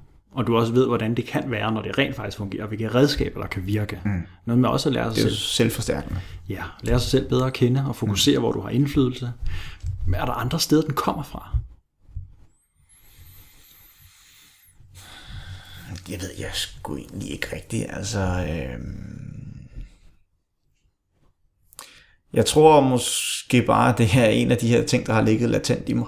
Øh, og, og måske også, at, at øh, hvis vi lige skal drage mine forældre lidt ind i det her, ikke? altså nu har jeg været gift i 40 år, ikke? Og, og, og de har sgu ikke givet op på hinanden. Øh, og det har jo ikke altid været en, en dans på roser, vel? Men, men, men den der, jamen, det drive, og, og netop, man, man gør det, altså, man giver sgu ikke bare op, vel? Jeg var tæt på, men, men øh, fandt der heldigvis ind til kernen, og, og ind til den her øh, styrke, som jeg ser, der er at være vedholden. Så en vedholdenhed, der godt kan stamme lidt fra, at du ser det hos dine omsorgsgiver, mm-hmm. men som så sagtens kan bruges i et job, hvor det egentlig ikke, hvor du ikke får dig selv 100% med. Og så vælger du så i dag at bruge den vedholdenhed, koblet på, hvad der egentlig naturligt ligger til dig. Mm. Så du i dag får lov, og du driver ledig i Danmark, og du har også nogle andre ting, du laver. Jamen altså, så øh, ledig i Danmark, den, øh, det er jo, skal det sige, er jo en annoncefri side, så der er ikke nogen forstyrrende elementer øh, på siden som sådan. Så der er ikke nogen øh, økonomi i siden øh, endnu. Der kommer øh, nogle ting, jeg vil udvikle i forhold til nogle øh, forskellige ydelser. Øh, men annoncer og så videre tjener jeg ikke noget på, så der er ikke nogen indtægt på siden som sådan. Men, men der hvor at, at jeg i dag tjener mine penge, det er via foredrag, og det er via workshops. Og det er gennem det, der hedder REIP Consulting. REIP Consulting, ja. Og det er foredrag og workshops for, for sådan noget som Fest for Fyret, altså Jobindex. Ja, altså jeg har været på Fest for Fyret nogle gange, som øh, er jo et, et arrangement, som Jobindex sponsorer. Øh, er arrangeret af nogle af de her netværksgrupper, som i dag eksisterer, og som jo er fantastisk, og jeg kan kun opfordre folk til at være åbne for dem. Og så kan man bruge det i det omfang, man synes, det, det er anvendeligt. Øh, men det skulle aldrig øh, af vejen at komme ud og møde nogle nye mennesker, øh, og få de input, det, det medfører. Øh, men ja, altså... Og så kurser også for øh, A-kasser og for virksomheder? Jamen altså mine workshops øh, kan bruges af både A-kasser og jobcenter, men også virksomheder, som, som fyrer folk selvfølgelig. Ikke? Altså, øh, fordi at, at igen, mine workshops de har fokus på de tre ting, jeg snakker om, og det er hverdagen, det er hvordan tiltrækker du, hvordan begynder du at tiltrække jobs, og hvordan kommer du i gang med at netværke. Øhm, så du varetager gennem en undervisningsperiode, nogle kurser, de forskellige processer, der kan ske og være, du kommer der, ud i? Der kan sagtens lægges en, en, et, et forløb ind, som, som dækker alle sammen, kan man sige. Den, jeg har, har mest hvad skal vi sige, succes med indtil videre, det er min, min workshop med empowerment, altså den her med hverdagen og få skabt rammerne, så du kan præstere i, i, i jobsøgningen. Sådan så din jobsøgning rent faktisk har et ordentligt fundament. Præcis, lige okay. præcis. Og du får, for, hvad skal sige, sørge for at få lagt ting ind i din, i din planlægning, som giver dig øh, overskud og energi, og få sat nogle mål inden for nogle forskellige områder af din tilværelse, øh, som, så du føler, at du får kom opbygger det her momentum inden for, for nogle andre områder, som giver dig noget. Og det er så den energi og det overskud derfra, du skal overføre og skal bruge i jobsøgningen, som for mange ikke er den energigivende kilde. Det er hårdt. Det er altså at skrive bare en ansøgning, det kan, det kan tage en hel dag. Ja. Fordi du, hvis, du også, hvis det er det job, du gerne vil have, Præcis. du skriver den ordentligt og finde ind og læse, og det trækker mange ressourcer. Præcis. Og der var en, der engang sagde til mig, at det er jo et fuldtidsjob at være ledig. Mm. Altså, det er hårdt. Det er mere end et fuldtidsjob. Øh, fordi, altså, som, jeg, jeg kender ikke nogen, som tænker så meget på deres arbejde, som jobsøgning gør. Nej, nej. Fordi de slipper den ikke. Altså nej. det kan godt være, at man som, som arbejdstager øh, har fri klokken 17.30 eller 16.30, eller hvornår det måtte være. Så kan du mange gange lægge det der, og så holde fri. Som jobsøgende, der kører den altså i knoppen på en konstant. Og derfor er det jo endnu mere vigtigt også at få lidt mere struktur på sine tanker, og så kunne altså, opøve evnen til at rent faktisk at kunne flytte fokus fra sine tanker, ja. fordi der er rigtig meget. Lige præcis, og det er jo det, jeg hjælper med, med netop på min workshop. Det er at skabe fokus på nogle andre områder, som rent faktisk har stor værdi for folk. Ja, noget, men virker. som kommer i baggrunden. Ja. Men få det bragt frem, skabe fokus på det, fordi det er der folk, de henter energien. Okay. Og hvad, kan du huske nogen sådan øh, øh, episoder eller sådan nogle historier fra dine klienter? Nu har der været rigtig mange i forløb og mm. rigtig mange workshops og foredrag, mm. som folk, der er ledige, ja. står måske i samme situation som dig. Mm. Er der nogle historier, der træder frem, som du kan huske? Jamen altså, jeg har jo, der er jo nogle stykker, men, men en, jeg vil vælge at, at, at, at fremhæve, øh, var en, det er en, som det, det er fra i foråret, øh, hvor jeg, jeg laver en workshop, øh, og jeg, efter dag 1 er der en kvinde, der kommer op til mig og siger, at øh, Niels, du har sgu tændt noget i mig i dag. Så siger jeg til hende, det er jeg ikke sikker på, at jeg vil høre mere om. Hvor efter hun siger, jamen min mand og jeg har haft en drøm, så jeg vil ikke høre mere om det. stop, stop. Hold op. Nej, spørg til side. Øhm, hun fortæller mig, at, at hende og hendes mand de har haft den her drøm om at blive øh, plejefamilie for udsatte unge. Øhm, og, og det var egentlig en, de havde lidt glemt. Øhm, og, og, og det synes hun var, var fedt, at, at den var, var kommet lidt op til overfladen igen. Øhm, da vi så møder på dag 2 af workshoppen dagen efter, kommer hun op til mig og siger, Niels, jeg har ikke sovet så meget i nat.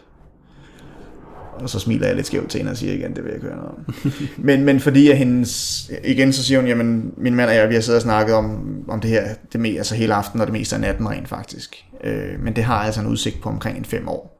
Fordi det er noget med, at vi skal, det er noget ejerskifte på hans forældres gård, og øh, alt det her med det kommunale og så videre. Og så videre. Altså, og jeg synes jo, det er super prisværdigt. Øh, så da jeg på dag to netop begynder at snakke mere omkring visioner og mål og så videre, Og så spørger jeg hende, om ikke hun har lyst til at dele det her. Og i det hun åbner munden, så er der to på workshoppen, som siger til hende, jamen hov, du skal lige prøve at snakke med. Fordi der var nogen, der kendte to andre familier, som arbejdede med det her, og, og, og var plejefamilier for, for nogle af de her udsatte unge i området. Øhm, så det var jo fantastisk at se, hvordan netværk lige pludselig begyndte at, at spire der. Ikke? Øhm, det skal siges, at øh, Maria det her, hun øh, var ikke med på den sidste dag af workshoppen, fordi hun havde fundet ud af, hvad det ville sige, og hvilken værdi i der lå og i at sige, hvad det var, man havde brug for. Så hun havde sådan set fået et job via netværk. Øhm, så da jeg ugen efter workshoppen er afsluttet, skriver inde på den Facebook-gruppe, jeg har med dem, og spørger til, hvordan det går i forhold til deres mål, og så videre, så videre, så videre. Så bliver jeg jo bare så tæskehammerne glad og varm ind i, når hun skriver, ja her, der går det altså lidt stærkt. Vi skriver under på gården i morgen, og flytter ind, og begynder at gøre den i stand til 1. april.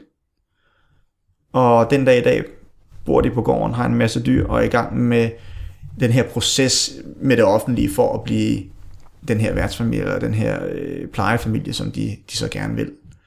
Øh, så det, at hun har begyndt og har taget den her proaktive tilgang til sig, øh, og begyndt bare at tage handling på nogle ting, har bare gjort, at de er rykket vanvittigt stærkt. Så nogle gange for hende og andre har det måske også været begrænsningerne, vi nemt kan stille op for os selv, der lige skal ses. Ja, og så også bare det der med, at hverdagen hurtigt bare kan, kan netop bare blive hverdag, ikke? og man, man begynder at glemme lidt de der ting, som man i hverdagens suppedags øh, bare altså, glemmer, øh, de der drømme, man har. Ikke? Og, øh, og, og jeg synes, det, det, det er fantastisk at vide, at, at hun nu i dag bor på den her gård, og de har alle de her dyr, og, og de er på vej mod det, de drømmer om. Altså. Det, så, så, så har jeg sgu gjort et eller andet rigtigt. Så der er, at være ledig kan også være godt. Altså jeg ser det jo som en, en, en sat lidt på, for at provokere lidt, så synes jeg faktisk, det er, øh, en, en, du har en fordel, hvis du har været ledig inden for de sidste par år, og har valgt at se det som en, en, en, en udviklingsfase. Øh, jeg øh, anskuer tingene på en lidt anden måde end, end så mange andre, men jeg ser rent faktisk, at man som jobsøgende, hvis man vælger at, at, at fokusere lidt, lidt mere fremadrettet og orientere sig lidt om fremtiden, så kan man godt skabe sig selv et forspring i forhold til mange af dem, der sidder i job.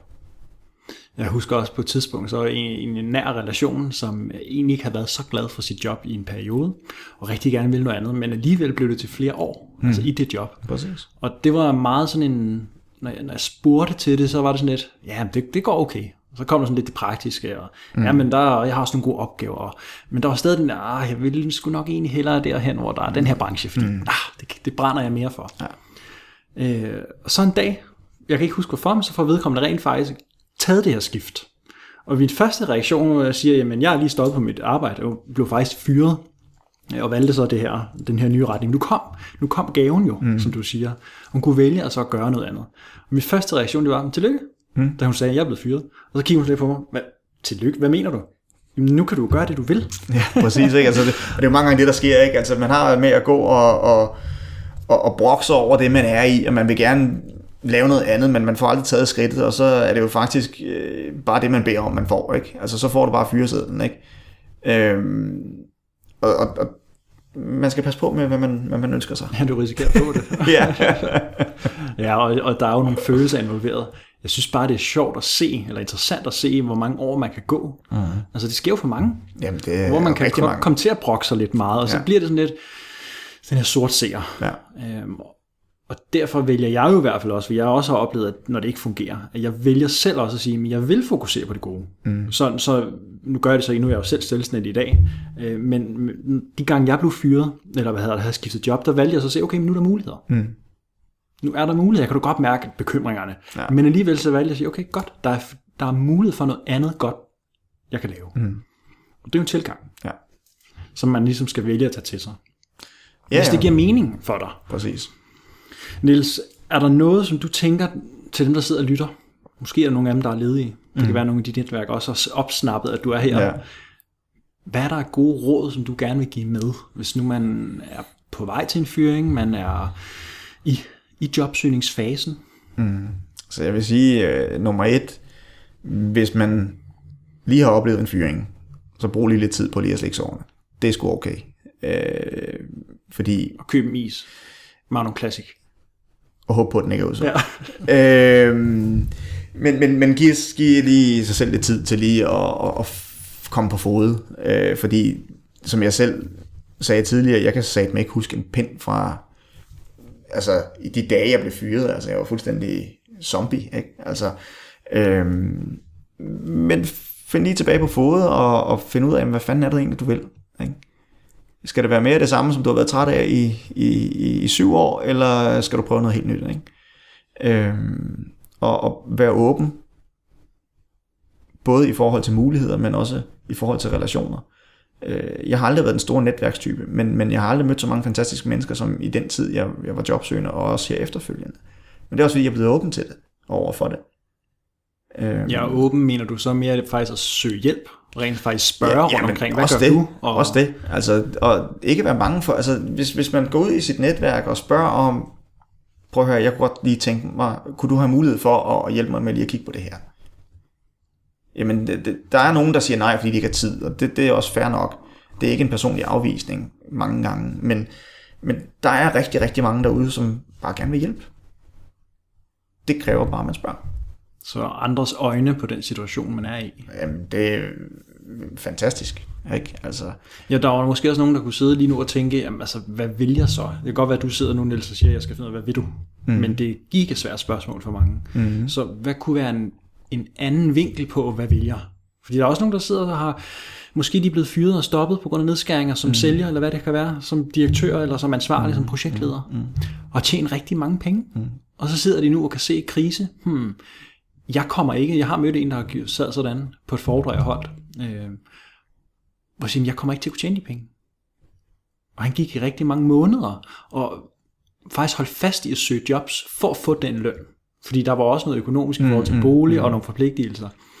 Men alligevel, det, kunne, det holdt bare ikke i længden. Så der er også noget med at kunne give slip og sige, mm. ah, godt, er det så derfor, jeg søger job? Fordi jeg gerne vil tilbage til det samme, fordi der er nogle situationer, jeg har sat mig i, der gør, at jeg skal bruge de penge. Mm. Eller skal jeg rent faktisk lytte efter og mærke mit hjerte? Mm. Og, og det var vedkommendes situation, det var, at jeg skal faktisk følge mit hjerte. Mm. Selvom det indebar en lønnedgang. Så hvad kunne man ellers gøre, altså, hvis ikke man ved det? Jamen altså, der er jo altid nogle ting, som, som man bedre kan lide at lave end andre. Ikke? Og, og, og, og det kan godt være, at der er nogle ting, man i, i et tidligere job har, har virkelig har altså, udfordret en og har motiveret en øh, og har udviklet en. Ikke? Altså, og, og hvordan kan man få mere af det? Søg derhen. Ikke? Øh, Så måske det være med at tænke i titler og ja, det job, kan vi ikke bruge til noget alligevel. jobpositioner. Altså, altså titler, hvad, hvad er det? Ikke? Altså, vi er jo mennesker. Vi er ikke titler. Og vi skal jo lave det, der, der, der giver mening for os. Så hvordan finder jeg, hvad der giver mening for mig? Jeg ved godt, det er et stort spørgsmål. Jeg spørger lige det oraklet. aner jeg ikke. Altså, øh, hvad der giver mening for dig, den er sgu svær. Norsk case. ja. øh, Men hvordan får man fat i brøden af det? Hvis man skal finde ud af lidt mere, okay, men hvad?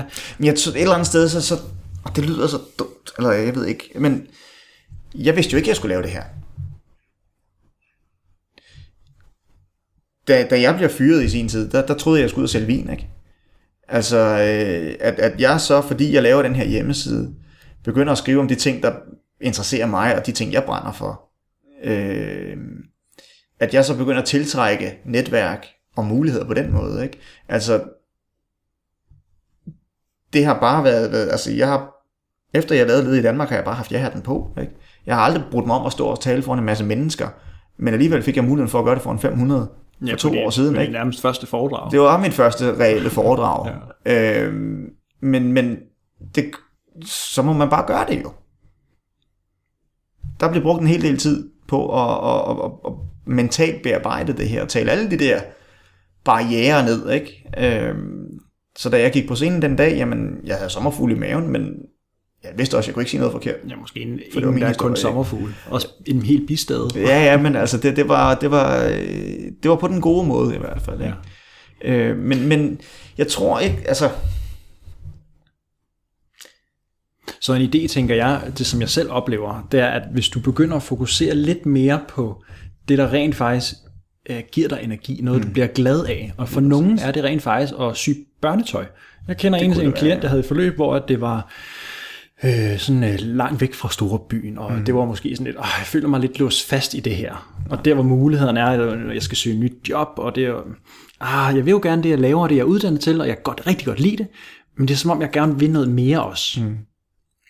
Det var sådan noget som at, at lave sin hobby. Mm. Det, der hjalp hende, det var rent faktisk at begynde at gøre det. Ja. For det kunne ikke lige nu, fordi skiftet kunne hun ikke. Det, var- det var hendes begrænsning, men jeg vil jo gerne det her. Så begyndte hun at kombinere det. Så begyndte hun ligesom dig faktisk at oprette led i Danmark. Så begyndte hun at lave noget af det. Så begyndte hun at oprette en lille blog, mm. skrive det, begyndte at lægge billeder op. Ja. Og rent faktisk nu er det blevet en biindtægt. Ja. Og stille og roligt begynder det at vokse, så til sidst, jeg tror ikke hun gør det, men så begynder det rent faktisk at blive noget, hun kan leve af. Mm. Så det har skabt balance, så hun kan lave sin uddannelse, det hun er vant til, fordi hun kan lide det, men så supplerer og hun med det andet. Ikke? Den, den faste indkomst, kan man sige. ikke? Præcis. Og, ja. Så, så jeg tænker også, at nogle gange kan det måske være at begynde at supplere med noget af det, man mm. kan lide. Præcis. Så du får mere af dig i spil, og noget mere flow. Og og det er jo netop derfor, jeg snakker om positionering, når jeg snakker jobsøgning. Det er jo netop for at, at, at gøre opmærksom på de ting, du brænder for. Øh, og begynde at skrive om de ting, du brænder for. De, de muligheder, du ser i det marked og i den branche, du, du, du brænder for at være i. Fordi når du begynder på de her ting, jamen så, så er der den her mekanisme, der går i gang med, at så begynder du at tiltrække ligesindet. Hvis du deler de, de skriverier, du laver på din hjemmeside, på LinkedIn og ud i dit netværk, og de begynder at like det, jamen så er der andre i netværk, netværksnetværk, der begynder at få øje på dig. Ikke? Øhm, og det er jo sådan, det, det er jo det, der er sket med mig. Jeg havde syv connections på LinkedIn, da jeg blev fyret. Jeg har fået et par flere siden, men, altså, men, men det er jo så fordi, at jeg har gjort, som jeg har gjort, og jeg har delt mine tanker og mine, mine, mine øh, redskaber. Øh, så der er i dag både er jobsøgende, men som jeg også siger, der er også både jobkonsulenter, virksomhedskonsulenter og arbejdsmarkedschefer og alt muligt andet, som, som er connected med mig. Så det skaber også muligheder ved bare at fokusere på det, du brænder for, og så begynde at dele ud af det. Del din viden. Er der andre ting, du tænker, der kunne være rart at lige nævne, som du husker, det du ser hos dine klienter, dem du har i, i, din, i dine hænder, kan man sige? Jamen altså, det er at fokusere på noget andet end jobsøgning. Giv plads til noget andet. Øh, og det, er det er jo præcis det, som min, min, min workshop handler om. Det er stort set ikke jobsøgning. Men, så det men, bliver kun ens liv at være ledig. Jamen, det er ikke noget liv, vil jeg sige, hvis, hvis, hvis det bliver sådan. Øhm, men det er netop at, at, at, at give plads til andet, som giver dig noget. Det kan være, at, at du, du afsætter tid i din kalender til at bruge noget mere tid med dine børn. Det kan være, at du, du sætter tid af til at sætte dig ind i noget, enten noget, noget faglig udvikling, eller noget personlig udvikling. Sæt dig nogle mål for, for din udvikling. Det kan være, at du lige vælger at fokusere lidt mere på dit parforhold, fordi at, at det giver dig jo trods alt også noget. Ikke? Det kan være, at du øh, vælger at sige, jamen, okay, nu har jeg den her tid, jeg får nok ikke helt den samme tid senere hen, så det kunne godt være, at jeg skulle gøre noget ud af den her hobby, jeg har. Kunne begynde at sy, spille guitar, whatever, eller andet du har gerne har ville længe. øh, men ting, som du har lyst til. Fordi når du laver ting, du har lyst til, så giver det noget energi og noget overskud. Ja, så det ikke bare bliver hver dag at skulle stå op til endnu en dag. Jeg går lige på, på Jobindex og tjekker, om der er ja. kommet nogle nye stillinger. Nå, okay, der var ikke rigtig noget i dag, men jeg skal jo søge, så jeg søger den der, ikke? Puha, ikke? Øh, og hvis ikke der er andet end det, Det bliver sgu lidt tungt. ah, det kan jeg godt skrive under på. Ja. Øhm, så, så følg så meget på i hverdagen. Sæt, afsæt tid til jobsøgningen. Afsæt nogle formiddag om ugen til det. Og så arbejde koncentreret der.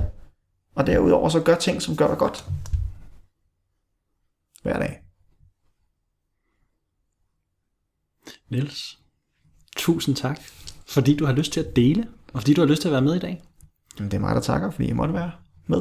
Det er rigtig nyt at høre din historie. Og hvis man nu skal finde dig, der er måske nogen, der sidder ude og tænker, okay, jeg har hørt lidt om det i Danmark, og hvad kan jeg gøre? Hvor finder man dig henne? Jamen det gør man øh, blandt andet på, på ledet i Danmark og via ledet i Danmark. Øh, men ellers skal man altid skrive mig en mail på nielssnabelag ledigidanmark.dk øh, og stille mig spørgsmål. Øh, og jeg har også nogle, nogle mentorforløb, som, som man kan, kan byde ind på. Øhm, Så man kan rent faktisk også komme til dig, hvis man står i en jobsituation. kan man sagtens. kan have nogle af de øh, redskaber, du formidler. Lige præcis. Altså hvis man vil have noget, noget, noget, noget, noget sparring på, hvordan fanden får jeg skabt den her struktur i hverdagen, som bygger mig op, øh, så jeg får det, den her energi og det her overskud. Øh, eller, jamen, det der positionering, det har jeg sgu da ikke lige hørt om. Hvordan gør jeg det? Øh, så har jeg nogle mentorforløb af, ja, 4, 6 eller 8 gange, øh, alt efter hvad man lige har behov for. Øh, så, øh, Og så hvis, kan hvis man gøre. kommer på sådan en forløb og betaler for det, får man så en is med i hatten? Jeg skal nok se, om jeg kan, kan, kan skaffe sådan en, en, en magnum, hvis det er. Øh, det, den kan vi godt smide ind. Godt. Det, jeg tror, det er vigtigt for lytteren. Ja, ja det kan jeg godt forstå. Ja. Ikke? øh, men det skal så også siges, at de her øh, mentorforløb kan sagtens foregå via Skype, øh, eller face-to-face, alt efter hvor man, man befinder sig i landet. Ikke? Og hvis man sidder ude i et netværk et eller andet sted i landet, du arbejder jo i hele Danmark, kan man, hvis man har brug for noget ekstra inspiration, I sidder der, og det er den samme hverdag, kan man få mm. dig ud? Kan man spørge, om du har lyst til at komme ud til oplæg? Og... Altså jeg vil sige det sådan, at, at øh, når jeg tager rundt i landet, øh, man skal også være meget velkommen til at, at connecte med mig på LinkedIn selvfølgelig. Fordi det jeg gør, når jeg tager rundt i landet og, og laver mine workshops og foredrag og så videre, så, så gør jeg også meget ud af at komme ud og, og mødes med dem, jeg er i netværk med.